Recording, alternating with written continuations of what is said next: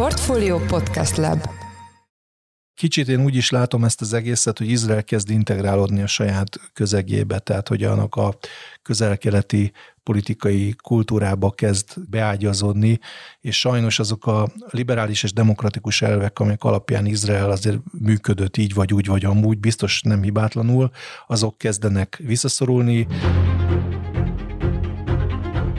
Mindenkit üdvözlünk, ez a Portfolio heti podcastja, én Forrás Dávid vagyok, és a műsor házigazdáját Orosz Mártont helyettesítem. Nem túlzás azt állítani, hogy Izraelben elszabadult a pokol.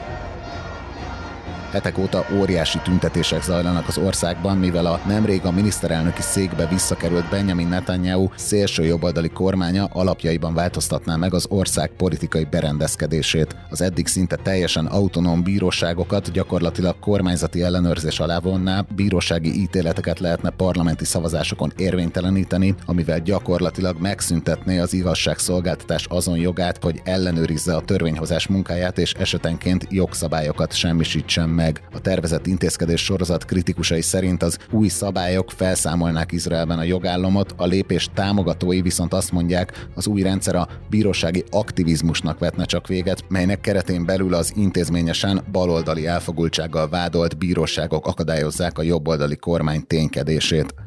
Az országban jelentős a civil ellenállás, óriási tüntetések zajlanak, a tiltakozók rendszeresen strádákat, főutakat zárnak le, melyel megbénítják a viszonylag kis ország közlekedését, különösen annak központi területén a Jeruzsálem, Tel Aviv és Hajfa által határolt háromszögben. Már olyan is előfordult, hogy tüntetők Sara netanyahu az izraeli miniszterelnök feleségét akadályozták meg abban, hogy hazamenjen egy fodrászatból. A nőt az izraeli biztonsági erőknek kellett kimenekíteniük. Az igazságügyi rendszer tervezett szervezet felforgatása ellen nem csak civilek tüntetnek. A tiltakozások elérték az egyébként az izraeli társadalom zsidó része által általánosan támogatott hadsereget is. Volt olyan eset, hogy tartalékos vadászpilóták tagadták meg, hogy bevonuljanak hadgyakorlatra. Ha az ilyen tiltakozási akciók tömegessé válnak, az izraeli hadsereg felépítéséből adódóan komoly problémát okozhat az állam csapásmérő és védelmi képességei tekintetében. Ezzel párhuzamosan az izraeli-palesztin konfliktus is kieleződött egyre több izraeli civil hal meg palesztin terrorcselekményekben, és az izraeli hadsereg is rendszeresen hajt végre műveleteket az Izrael által 1967-ben megszállt területeken palesztin fegyveresek ellen. A harcokban nemrég becsatlakoztak szélsőséges izraeli civilek is, olyan telepesek, akik a már említett 67-es határokon túl a nemzetközi közösség által illegálisnak tartott zsidó településeken élnek. Február 26-án 400 szélső jobboldali telepes tört be egy Huvara nevű arab településre szó szerint feldulták és felgyújtották azt. A jelentős anyagi káron túl 100 civil sérült meg a támadásban, egy személy pedig életét vesztette. A támadást később az izraeli hadsereg egyik legmagasabb rangú parancsnoka, Judah Fuchs pogromként jellemezte. Ez a kifejezés különösen érzékeny Izraelben, mivel ezzel a szóval azokat a támadásokat szokták jellemezni, melyeket a 19. században és a 20. század elején kelet-európai zsidók ellen hajtottak végre helyi, nem zsidó lakosok. A folyamatok pedig immár a gazdaságot is érintik. Az elmúlt évek egyik sztárvalutája, az izraeli sékel idén 3%-ot vesztett értékéből a dollárral szemben, ami egy év alatt több mint 10%-os gyengülést jelent. A technológiai szektor felé különösen kitett izraeli gazdaságból pedig menekül a pénz. Idén már 4 milliárd dollárt szívtak ki befektetők az országból, többségükben magánszemélyek, de 50 technológiai cég is végrehajtott tőkekivonást. Ebben a műsorban arra keressük a választ, hogy miképpen jutott ebbe a nehéz helyzetbe Izrael, milyen politikai és társadalmi változások állnak az események hátterében, amiről Novák Attillát, a Nemzeti Közszolgálati Egyetem, valamint a Goldziher Ignác Intézet munkatársát kérdeztük.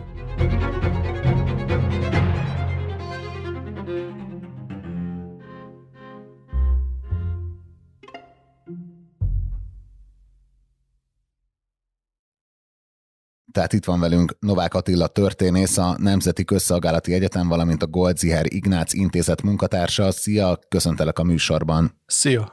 Kezdjük ott, hogy ugye legutóbb az izraeli választások után voltál itt a Portfolio podcastekben, akkor sokan azt mondták, hogy Izrael állam történetének legszélsőbb kormánya fog kialakulni a választási eredmények miatt. Beigazolódtak-e ezek a várakozások? Igen, tehát hogy az izraeli kormányban a Likud és két ortodox párt mellett, az egyik az Askenázi, az európai származású ortodoxiának a pártja, a másik a arab országból származó szefárdzsidók pártja mellett bejutottak olyan pártok vagy pártkezdeményezések, amit mondjuk az európai pártpolitikában szélső jobb oldalinak, vagy akár neonácinak is lehetne nevezni. Ez a neonácit, vagy kicsit vigyáznék, de ettől függetlenül az izraeli politikai palettán is egy szélső jobb oldalnak tekintető. Tehát a vallásos cionisták, és van két kisebb párt alakulnak, az Ocma Yehudit, ami a zsidó erőnek hívnak, és van egy Noám nevű kis pártkezdeményezés, és ezek egymással nagyjából koalícióban működnek. Netanyahu hozta össze ezt az egész pártszövetséget, hogy biztosítsa a Knesset beli fölényét. Ja, ugye a Likud az Benjamin Netanyahu-nak a pártja, ugye most már Netanyahu Izrael állam 48-as megalakulása óta a leghosszabban hivatalban lévő miniszterelnök. Ugye ő egy konzervatív politikát visz, de korábban centrális baloldali koalíciós partnerei is voltak. Most viszont ugye hát a te értékelésed szerint, illetve azért a mértékadó kommentárok szerint elment szélső jobbra koalíciós partnerek tekintetében. Ez minek köszönhető, miért változott ennyit a, az ő koalíciós attitűdje? Szóval a Netanyahu az nem szélső jobboldali politikus, ez szögezzük le, és a Likud az nem egy szélső jobboldali párt. A probléma abban áll, hogy egy olyan pártszövetséget hozott létre, pont azért, hogy a saját választási fölényét biztosítsa, amiben bevont szélsőjobboldali erőket, olyanok, amik korábban nem jutottak a hatalom közelébe. Ezek a pártok, vagy tulajdonképpen egy pártról van szó, olyan zsarolási pozícióba kerültek, amik korábban ilyenben nem kerültek, és ez jelentősen meghatározza a koalíció politikáit. A másik az, hogy a, ez Netanyahu-nak tulajdonképpen a régi, az izraeli jobboldalnak régi elképzelése volt, hogy valahogy a legfelsőbb bíróság hatalmát korlátozza. Arra is szükség van, mert ugye Netanyahu ellen még mindig folyik eljárás, tehát a Netanyahu el akarja kerülni a, hát hogy is mondjam, az igazságszolgáltatást. Nem akarom azt mondani, hogy börtön, de mindenképpen az, hogy valamiféle büntetést kapjon, és ennek érdekében úgy tűnik, hogy szövetkezik olyan erőkkel, amik szélsőségesnek számítanak. Ezek az ügyek, ugye 2019-ben indult meg az eljárás, hogy van az ezres akta, 2000-es akta, 4000-es akta, ezeket hallgatók utána tudnak nézni. Itt komoly korrupciós és befolyásolási vádak érték a miniszterelnököt, aminek ugye ő ezt semlegesíteni akarja. Úgy tűnik, hogy minden áron. Tulajdonképpen ennek a következményeit láthatjuk most az izraeli belpolitikában. Az igazságügyi reformra még később rá szeretnék térni, de még beszéljünk arról a két koalíciós partneréről Netanyahu-nak, akik hát ugye a fókuszpontjában vannak ennek a neofasiszta vagy szélsőjobboldali vádaknak. Ugye az egyik Itamar Ben-Gvir, a másik pedig Bezalel Smotrich. Róluk mit lehet tudni? Ugye mondtad, hogy ők kvázi egy ilyen koalícióban működnek, de e, így egyenként, egyenként mit lehet róluk tudni, mik a mi hátterük? Igen, tehát a Bezalel Smotrich most a pénzügyminiszter, és az Itamar Ben pedig a belbiztonsági miniszter. Mind a ketten az izraeli szélső jobb oldalról jönnek, mind a ketten ügyvédek.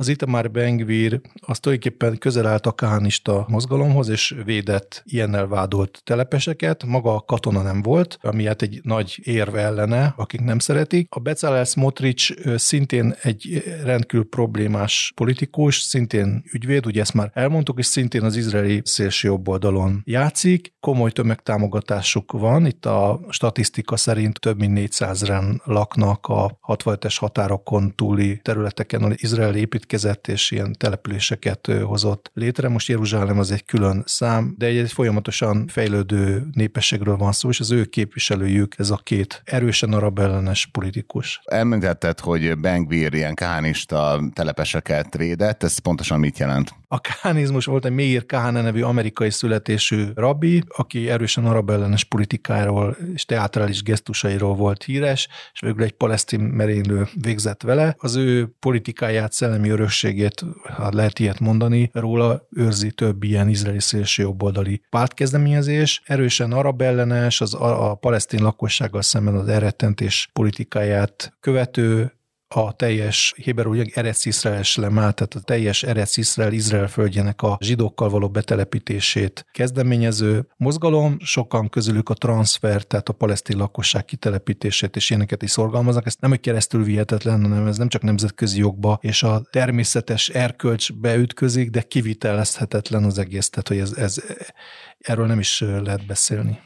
Itamár Bengvirnek, illetve Bezalel Smotrichnak mik azok a álláspontjai, amik miatt ők így a szélső jobb oldalon vannak? Tehát tudunk-e pár olyan példát mondani, amik ezeket a vádakat tüzelik? Mind a ketten az ő szocializációjuk, a, az egész beágyazottságuk ezekben a telepes mozgalomban, a, bár a Smotrich az, az a Golán fensikon született egy kis településen, de hát nagyon korán ebbe az egész telepes mozgalomban, a vallásos cionista telepes mozgalomba tartozott. Bengvir szintén egy ilyen helyen lakik, ezekből él, ezekből az emberekből, tehát ezeket képviseli izraeli bíróságokon. Két ember között olyan szempontból van karakterkülönbség, hogy a, a Smotrich az egy komolyabb és egy értelmesebb embernek tűnik, bár a Bengvir se nem rossz képességű, de a Smotrich az bizonyos szempontból egy átgondoltabb és egy hosszabb távú ilyen politikát bír, és retorikailag képes arra, hogy korrekciókat hajtson végre, de hát a célok azok ugyanezek. Ami a, nem tudom, arab lakosság marginalizációja, vagy itt mi, hogy lehet ezt, ezt nehéz ezt mondani. Az a lényeg, hogy ez a folyamatos, tehát még ez a halálbüntetés bevezetés, ami a terroristák ellen, tehát hogy mivel katonai önkormányzat alá tartozik Cisjordan egy része, ott ezeket meg lehet valósítani, anélkül, hogy újabb törvényeket hozzanak. Ez a közvetlen elrettentés, a közvetlen bosszú politikája, és akkor ebben vannak ilyen kultúrkámpos dolgok is, ami viszont a több többi jobboldali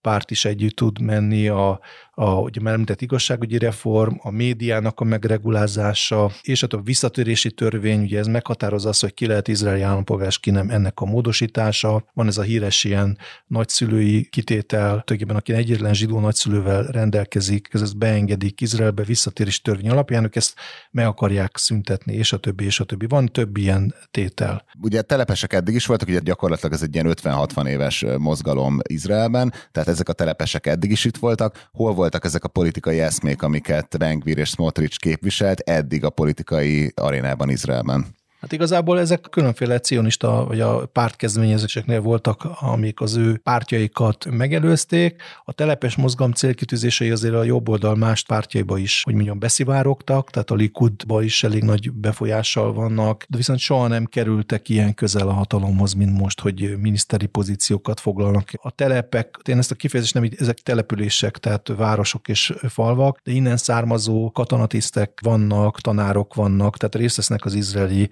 életben, nem egy külön enklávéban élnek, mint az ultraortodoxok. Most jutott el olyan szintre a dolog, hogy már politikailag is haladják a hangjukat. És ez milyen társadalmi változások írhatók le most Izraelben, vagy az elmúlt években, hogy gyakorlatilag ugye sikerült áttörni ezt a falat, ami mondjuk az ilyen politikai eszmék, és mondjuk a közhatalmat gyakorló embereket elválasztotta? Hát az részben ugye jó rész Netanyahu-nak köszönhető, a Netanyahu politikájának, aki akart létrehozni egy olyan választási szövetséget, ahol gyakorlatilag biztosítja a saját fölényét a Knessetben, az izraeli parlamentben, és hát igazából nem nagyon volt más neki, tehát hogy vagy veszít, vagy pedig ezeket behozza, ő ezt választotta, ennek vannak súlyos és mérható következményei, hát e- ezt ő viseli, és folyamatosan nyugtatgatja az amerikai Egyesült Államokat, az amerikai zsidóságot, az Európai Uniót, és a többi, és a többi. Igazából nem lehet tudni, hogy kicsit ilyen kaotikus helyzet kezd kialakulni. Ugye nem véletlen egyébként, hogy a körülbelül másfél évig kormány kormányzó Bennett Lapid kormány alatt sokkal kevesebb terrorcselekvény volt, mint most, és sokkal nyugodtabb volt a,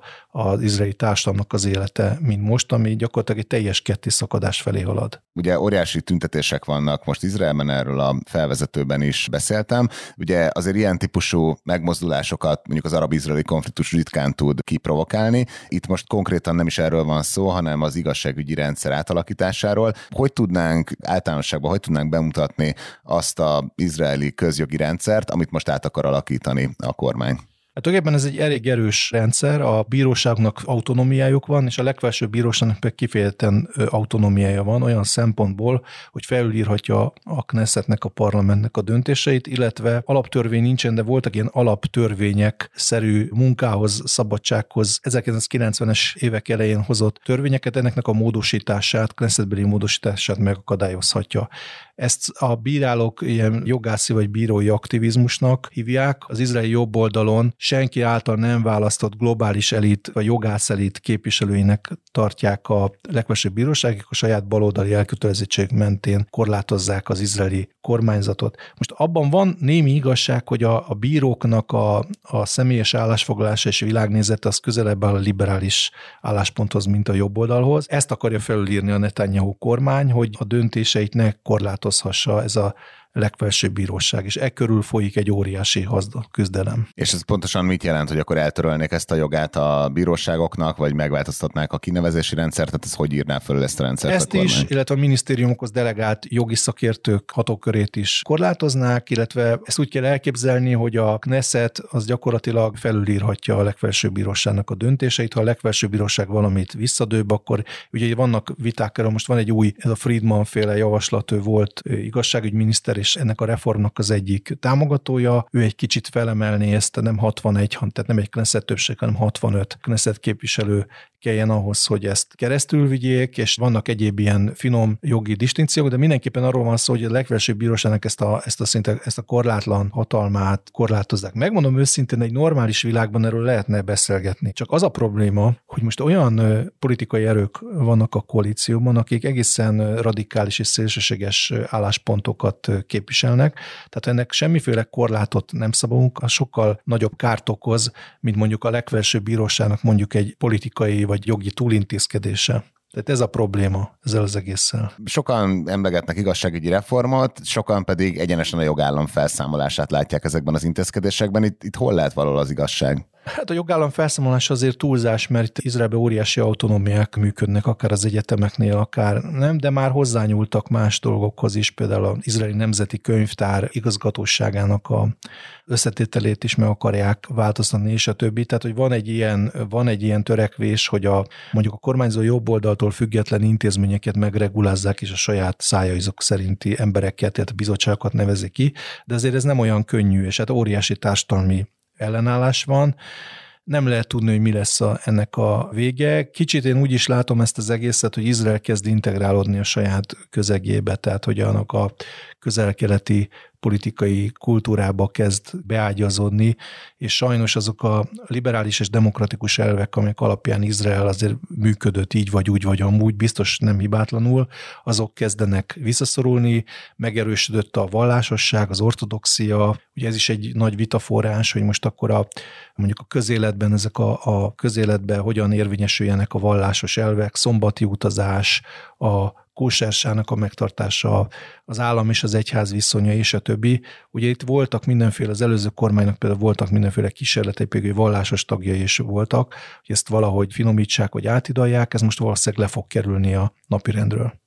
Ezek a tüntetések, amikről beszéltünk, ezek egészen megdöbbentő méretűek, tehát hogy Izrael viszonylag kicsi ország, és lezárnak négy-öt utat, és gyakorlatilag megbénul mondjuk főleg ennek a középső ilyen Hajfa, Tel Aviv, Jeruzsálem háromszögnek a, a közlekedése. Itt ezeket kik szervezik ezeket a tüntetéseket, kik azok a politikai vezetők, akik ezeknek a mozgalmaknak az élére állnak? Hát érdekes mondom, hogy én civil, ugye én éltem Izraelben is, a magyar diplomataként éltem Izraelben, de a fiam izraeli intézményekbe járt, és azt látom, hogy a, a szülők szerveznek ilyesmit, tehát hogy itt nem, nem nyilván, hogy a pártok is valahogy benne vannak.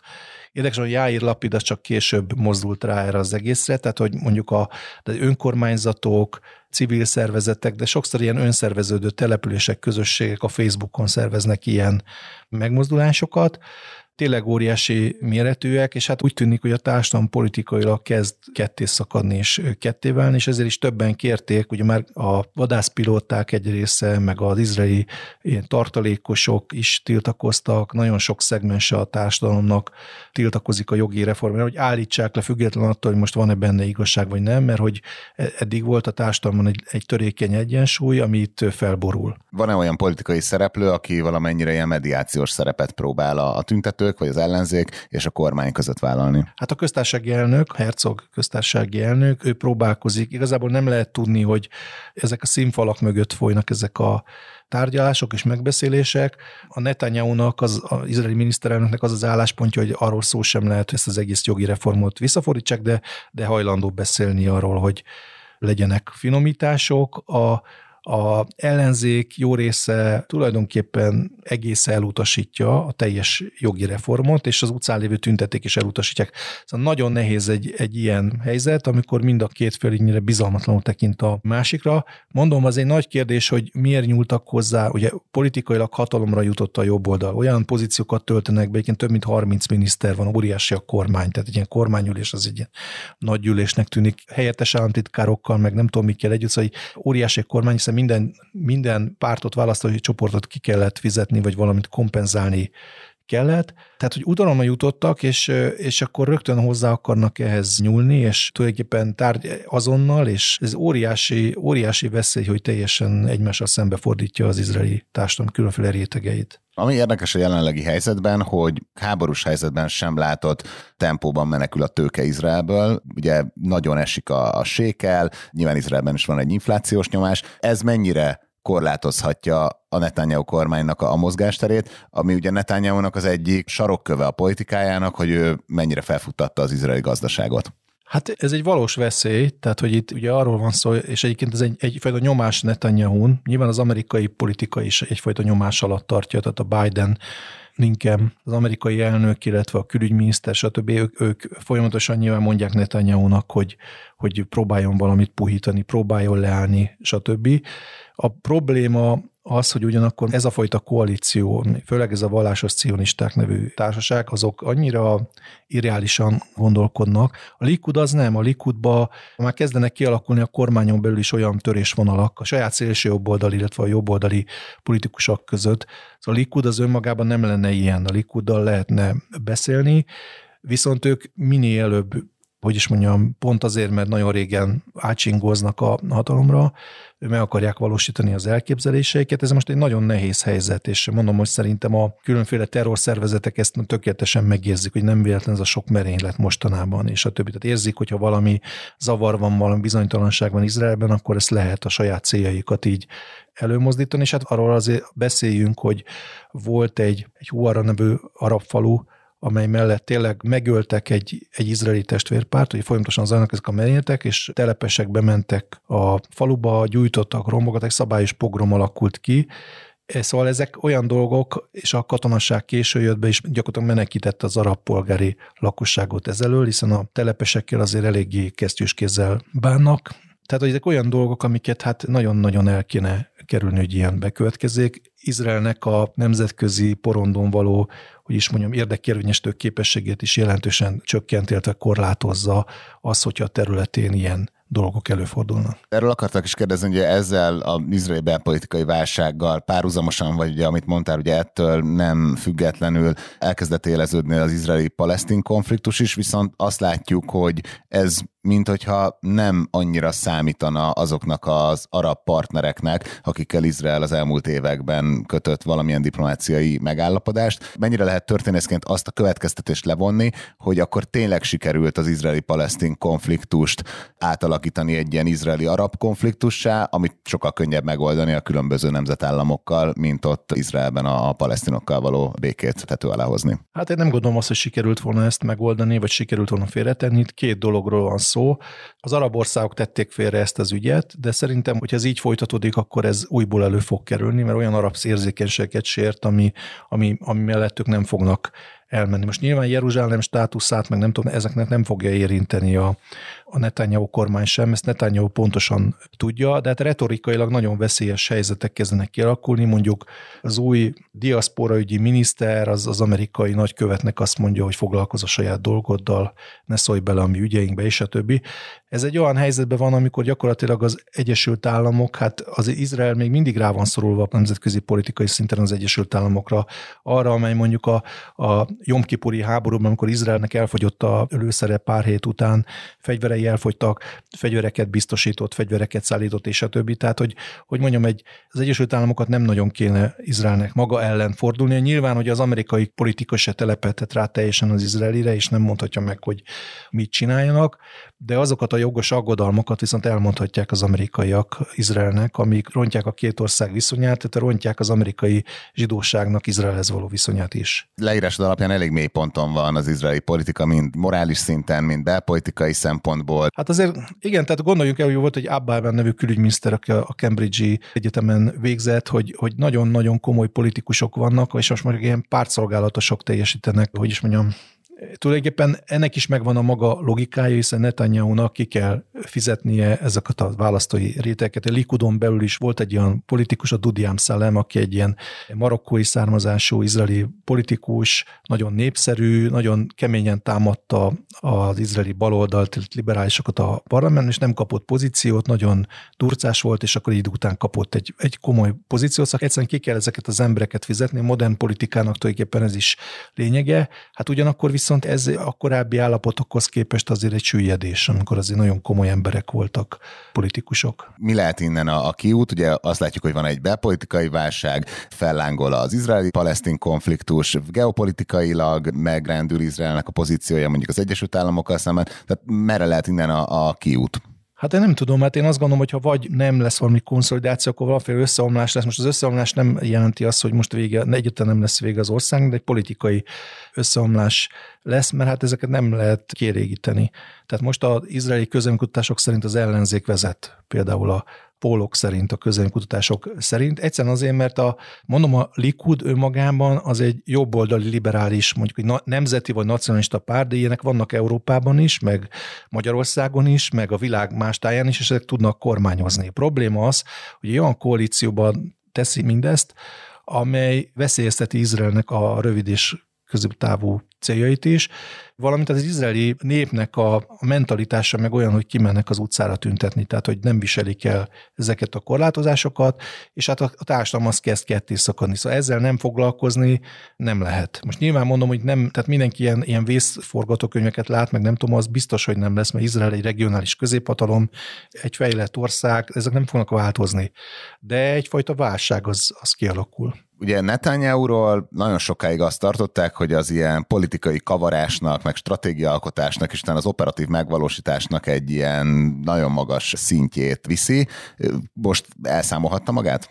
Azt gondolom, hogy tényleg egy nagyon ügyes és nagyon tehetséges politikus. Én láttam, hogy többször élőben is beszélni, egy nagy szónok, egy kiváló debatter, nagyon jó képességű politikusról van szó. A probléma az, hogy itt úgy tűnik, hogy a saját személyes hogy mondjam, az igazságszolgáltatásra való személyes problémái miatt belerángatta az országot, vagy belevonzta az országot egy olyan helyzetbe, amit hát nagyon nehéz lehet kezelni. Ő sok mindent egyébként nagyon jobb, az amerikai politikát, ugye Amerikában tanult, az apja ott volt történész, Benzion Netanyahu, diplomáciai szempontból is nagyon ügyes, tehát nagyon sok pozitív lépése van, úgy tűnik, hogy ez, ez most egy kicsit próbára teszi az ő képességeit is, és igen, azt se hiszem, hogy neki ez egy világnézeti álláspontja az, azért az nem, nem ugyanaz, mint a, mint a szélsőjobboldali koalíciós partnerei, de viszont ahhoz, hogy megmaradjon a koalíció, őket vagy meg kell szelídíteni, vagy valamit kell velük csinálni. És mennyire felelhet meg a valóságnak az az értelmezés, hogy Izraelben is csupán az a folyamat zajlik, aminek keretén belül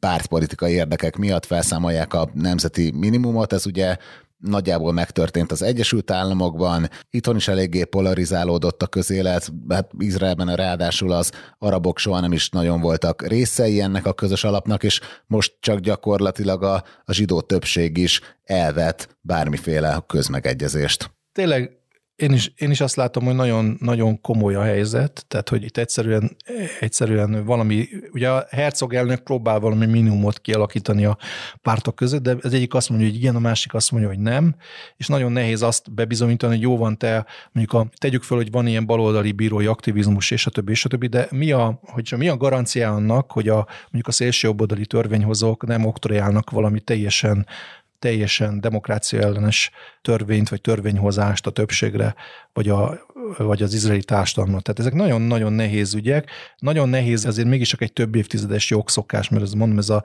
legfelsőbb bíróságnak a hatalma is egy több évtizedes jogszokás, egy pillanatok alatt gyakorlatilag tárgyalások nélkül megváltoztatni. De van mindenről, a közszolgálti médiának van a KÁN, a közszolgáltatási vagy a, a kommunikációs miniszter le akarja vágni a költségvetését, és meg akarja szüntetni. Tehát sok minden olyan dolog van, ami szintén egy ilyen kultúrháborút, egy médiaharcot, egy bírói aktivizmus elleni küzdelmet, és nagyon sok mindent így egyszerre akar művelni, ebbe meg kéne állni az izraeli koalíciónak, és egyébként olyanok is most a, a, van a Kohelet nevű csoport, ami egy ilyen think tank, egy ilyen gondolkodói műhely és egyben, egyben politika befolyásolási csoport és az jobboldali koalíció mögött állt, és most a gazdasági főtanácsadók mondta ezt, hogy, hogy itt valamit meg kéne állítani, mert a tőke megy ki az országból. Tehát ez a saját embereik közül is sokan látják azt, hogy itt valamit azonnal kéne lépni, hogy a helyzet romlását megállítsák. Mennyire lehet azt kijelenteni, hogy Izraelben annyira koncentráltak a külső veszélyekre, hogy ezekre egészen jó katonaságot, jó biztonsági rendszereket, stb. hoztak létre, de valahogy befelé kevésbé figyelt volna a politikai rendszer? Szerintem ezek, én inkább azt látom, hogy, a, a, hogy ez az egész külső veszély, ez kezd csökkenni. Tehát Izrael egy olyan hatalom, ami messze technológiailag, katonai fölényben, külpolitikai, nemzetközi beágyazottságát tekintve messze a környezete fölött áll, és akkor viszont, hogyha ez így van, ugye akkor a belső problémák is jobban elő tudnak törni, amik azért megvoltak korábban is. Tehát, hogy ezek a problémák a baloldal és a jobboldal között, vagy a egyébként eltűnőben lévő szefárda askenázi ellentét, ezek most újból előjöttek, a belső, az arabokkal való kapcsolat és a többi. Tehát most ezek úgy szabadon mozoghatnak. Mindenki azt hiszi, hogy kicsit úgy frivolan azt mondaná, hogy szórakozhat ezzel a dologgal, most megvan rá lehetőség, holott ez abszolút nincs meg, hát lehet látni a terror, hogy beindult, nemzetközileg is szerintem nehéz pozícióba fog kerülni. Ugye ez Ellen Dershowitz, egy amerikai ügyvéd, aki a Netanyahu-nak a egy nagyon fontos támogatója, jogi tán az egész világon, és Izrael mellett mindig kiállt, ő már azt mondta, hogy ott lenne Tel a tüntetők között. Tehát ez egy konzervatív, a Likudhoz közel álló, Izraelt nemzetközileg támogató, a jogi vitáiban támogató ügyvéd azt mondta, hogy nem szabad hozzányúlni, mert nagyon nehéz utána Izrael mellett érvelni a jogi fórumokon, hogyha korlátozza a bíróságnak azt a jogát, hogy felülírhassák a parlamentnek esetleg az antidemokratikus vagy antiliberális törvényeit. Van még egy témánk, hogy megjelent a Times of Israel-en egy cikk, ami arról szólt, hogy a magyar nagykövetséget Tel Avivból Jeruzsálembe költöztetik. Ugye Jeruzsálem Izrael saját maga által kijelölt fővárosa, a nemzetközi közösség viszont pont a város bizonytalan státusza miatt inkább Tel Avivban tart fenn nagykövetségeket. Ezt a hírt, hogy a magyar nagykövetség Jeruzsálembe költözik, ezt ugye Novák Katalin még aznap cáfolta, azt mondta, hogy nincs még erről konkrét döntés. Neked van-e valami információd erről az egész folyamatról, és mit gondolsz egy ilyen lépésnek, mi lehet a politikai üzenete? Információn pluszban nincsen. Én is abból indulok ki, amit a Times of Israel írt, izraeli külügyi forrásokra támaszkodik, nem cáfolták, később sem. Azt gondolom, hogy folynak ilyen tapogatózások, hogy mi lenne, hogyha a követség, magyar nagykövetség Jeruzsálembe költözne. Talán a végleges döntés még nem született meg, vagy nem hozták nyilvánosságra, bár ez valószínűleg, hát hogy mondjam, időkérdése. Azt gondolom, hogy önmagában, ugye gondoljunk a Donald Trumpnak a pár évvel ezelőtti, hogy Jeruzsálembe költözteti a követséget, amit tulajdonképpen egy amerikai törvénynek a, ugye az Egyesült Államok 1990-ben elismerte azt, hogy, hogy Jeruzsálem Izrael fővárosa. Ez nem zárja ki azt, hogy ne lehessen később egy palesztin állam, vagy hogy később esetleg Jeruzsálem mellett mondjuk ne létezhessen egy palesztin központ. Tehát, hogy ez a két dolog nem zárja ki egymást, hiszen Izraelben a kormányhivatalok, a parlament, az állami igazgatás jó része Jeruzsálemben van. Szinte teljesen egészen. Ez megint egy más kérdés, hogy a magyar külpolitika milyen viszályba vesz részt, vagy száll bele, de azt gondolom, hogy fölmérik azokat az előnyöket és hátrányokat, amik ezzel járnak. Igen, hát ez mindannyiunknak érdeke. A mai műsorban Novák Attila történész, a Nemzeti Közszolgálati Egyetem, valamint a Goldziher Ignác intézet munkatársa volt a vendégünk. Attila, nagyon köszönjük, hogy a rendelkezésünkre álltál. Én köszönöm szépen a meghívást. Ez volt a Portfolio heti podcastje. Ha tetszett az adás, iratkozz fel a Portfolio podcast csatornájára bárhol, ahol podcasteket hallgatsz a neten. A mai műsor elkészítésében részt vett Bánhidi Bálint és Gomkötő Emma, a szerkesztő pedig én, Forrás Dávid voltam. Új adással jövő héten jelentkezünk, addig is minden jót kívánunk, sziasztok!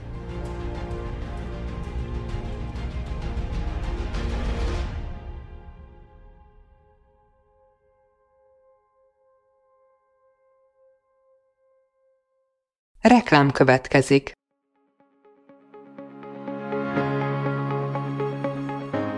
Raúl Müller Lajos vagyok, az Agrárszektor főszerkesztője. Májusban két tematikus konferenciát is rendezünk Kecskeméten az agrofood szektor szereplőinek. A május 22-én tartandó Portfolio Agrofood 2024 konferencia az élelmiszeripari vállalkozások, beszállítóik, a szolgáltató cégek és a kereskedők számára nyújt egyedi betekintést az aktuális trendekbe. A május 23-án megrendezendő Agrofuture konferencia pedig egyedülálló módon tematikus formában foglalja össze a hazai agrárgazdaság fenntarthatósági követelményeit és innovációs lehetőségeit. Jöjjön elő is, részletek és jegyek a portfolio.hu per rendezvények oldalon.